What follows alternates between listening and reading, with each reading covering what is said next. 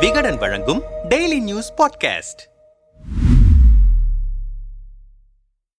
உத்தரகாண்ட் மாநிலத்தின் உத்தரகாசி அருகே பிரம்மக்கால் யமுனோத்ரி தேசிய நெடுஞ்சாலையில் சில்கியாரா தண்டல்கானை இணைக்கும் சுரங்கப்பாதையை அமைக்கும் பணி நடைபெற்று வந்த நிலையில் நவம்பர் பன்னிரண்டாம் தேதியன்று சுரங்கத்திற்குள் நிலச்சரிவு ஏற்பட்டு உள்ளே பணியிலிருந்த நாற்பத்தி ஒரு தொழிலாளர்களும் சிக்கிக் கொண்டனர். பின்னர் பல்வேறு குழுக்களின் பதினேழு நாட்கள் பெரும் போராட்டத்திற்கு பின்னர் ஒரு வழியாக அவர்கள் அனைவரும் பத்திரமாக மீட்கப்பட்டிருக்கின்றனர். இதில் முழுக்க முழுக்க இயந்திரங்களின் உதவியுடன் சுரங்கத்திற்குள் துளையிட்டு சிக்கியிருந்த சுரங்க பணி பணியாளர்கள் மீட்கப்பட்டாலும் கூட கடைசி நேரத்தில் கை கொடுத்தவர்கள் என்னவோ எலித்துளை சுரங்க பணி நிபுணர்கள்தான். மீட்பு பணியின் பதிமூன்றாம் நாளிலேயே முக்கால்வாசி பணிகள் முடிந்துவிட்டதாக மீட்பு குழுக்கள் நம்பிக்கை தெரிவித்தன. ஒரு கட்டத்தில் சிக்கியிருக்கும் சுரங்க பணியாளர்களை மீட்க இன்னும் பன்னிரண்டு மீட்டர் தான் துளையிட வேண்டும் என்ற சூழலில் அதற்கான பணியில் இருந்த ஆகர் இயந்திரத்தின் ஒரு பகுதி சுரங்கத்தில் சிக்கிக் கொண்டது அதை வெட்டி எடுத்தால்தான் அடுத்த கட்ட மீட்பு பணியை தொடங்க முடியும் என்று மீட்பு குழுக்கள் தரப்பில் தெரிவிக்கப்பட்டது. ஆனால் அதுவும் அவ்வளவு எளிதல்ல.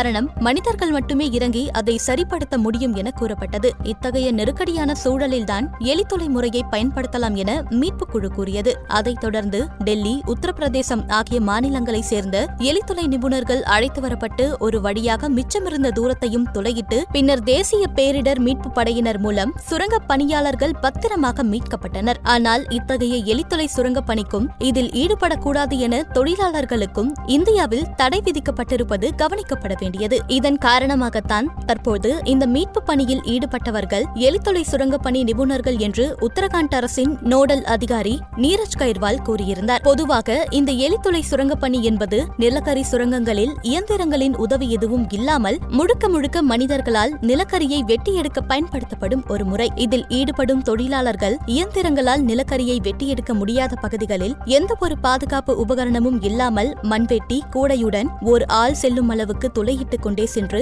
நிலக்கரியை வெட்டி எடுப்பார்கள். இதில் இரண்டு முறைகள் இருக்கின்றன. ஒன்று மலை சரிவுகளில் தொழிலாளர்கள் பக்கவாட்டு வெட்டு முறையில் குறுகிய அளவில் நிலக்கரி படிமங்கள் வரும் வரை சுரங்கங்களை தோண்டி உள்ளே சென்று அங்கிருக்கும் நிலக்கரியை மண்வெட்டியால் வெட்டி கூடைகளில் எடுத்து வருவார்கள். மற்றொரு முறை பத்து முதல் நூறு சதுர மீட்டர் அளவில் நூறு முதல் நானூறு அடி ஆழம் வரை செங்குத்தாக குழி தோண்டப்பட்டு நிலக்கரி படிமம் இருப்பது கண்டுபிடிக்கப்பட்டவுடன் தொழிலாளர்கள் கிடைமட்டமாக எலிவலை போல குறுகிய அளவிலான சுரங்கங்களை தோண்டி நிலக்கரியை வெட்டி எடுப்பார்கள் இப்படியான ஆபத்தான முறையில் எந்த ஒரு பாதுகாப்பு உபகரணமும் இல்லாமல் நிலக்கரியை வெட்டி எடுக்கும் எலிவலை சுரங்கப்பணி தொழிலாளர்களின் உயிருக்கு இதில் எந்த உத்தரவாதமும் இல்லை. இது தடை செய்யப்பட்டதற்கான காரணங்கள் இதில் ஈடுபடும் தொழிலாளர்களின் உயிருக்கு உத்தரவாதம் இல்லாத ஆபத்தான வேலை முறையும் சுற்றுச்சூழல் பாதிப்பும் தான். சுற்றுச்சூழல் பாதிப்பை பொறுத்த அளவில் எலித்துளை சுரங்கம் ஆறுகளின் அமிலமயமாக்கல் காடழிப்பு மண் அரிப்பு உள்ளூர் சுற்றுச்சூழல் அமைப்புகளின் சீர்குலைவு போன்ற சுற்றுச்சூழல் பிரச்சினைகளுடன் இணைக்கப்பட்டிருக்கிறது. மேலும் எலிவலை சுரங்கப் பணியில் இருக்கும் தொழிலாளர்கள் மழைக்காலங்களில் ஏற்படும் திடீர் வெள்ளம் போன்றவற்றால் உயிரிழந்த பதிவுகளும் இருப்பதாக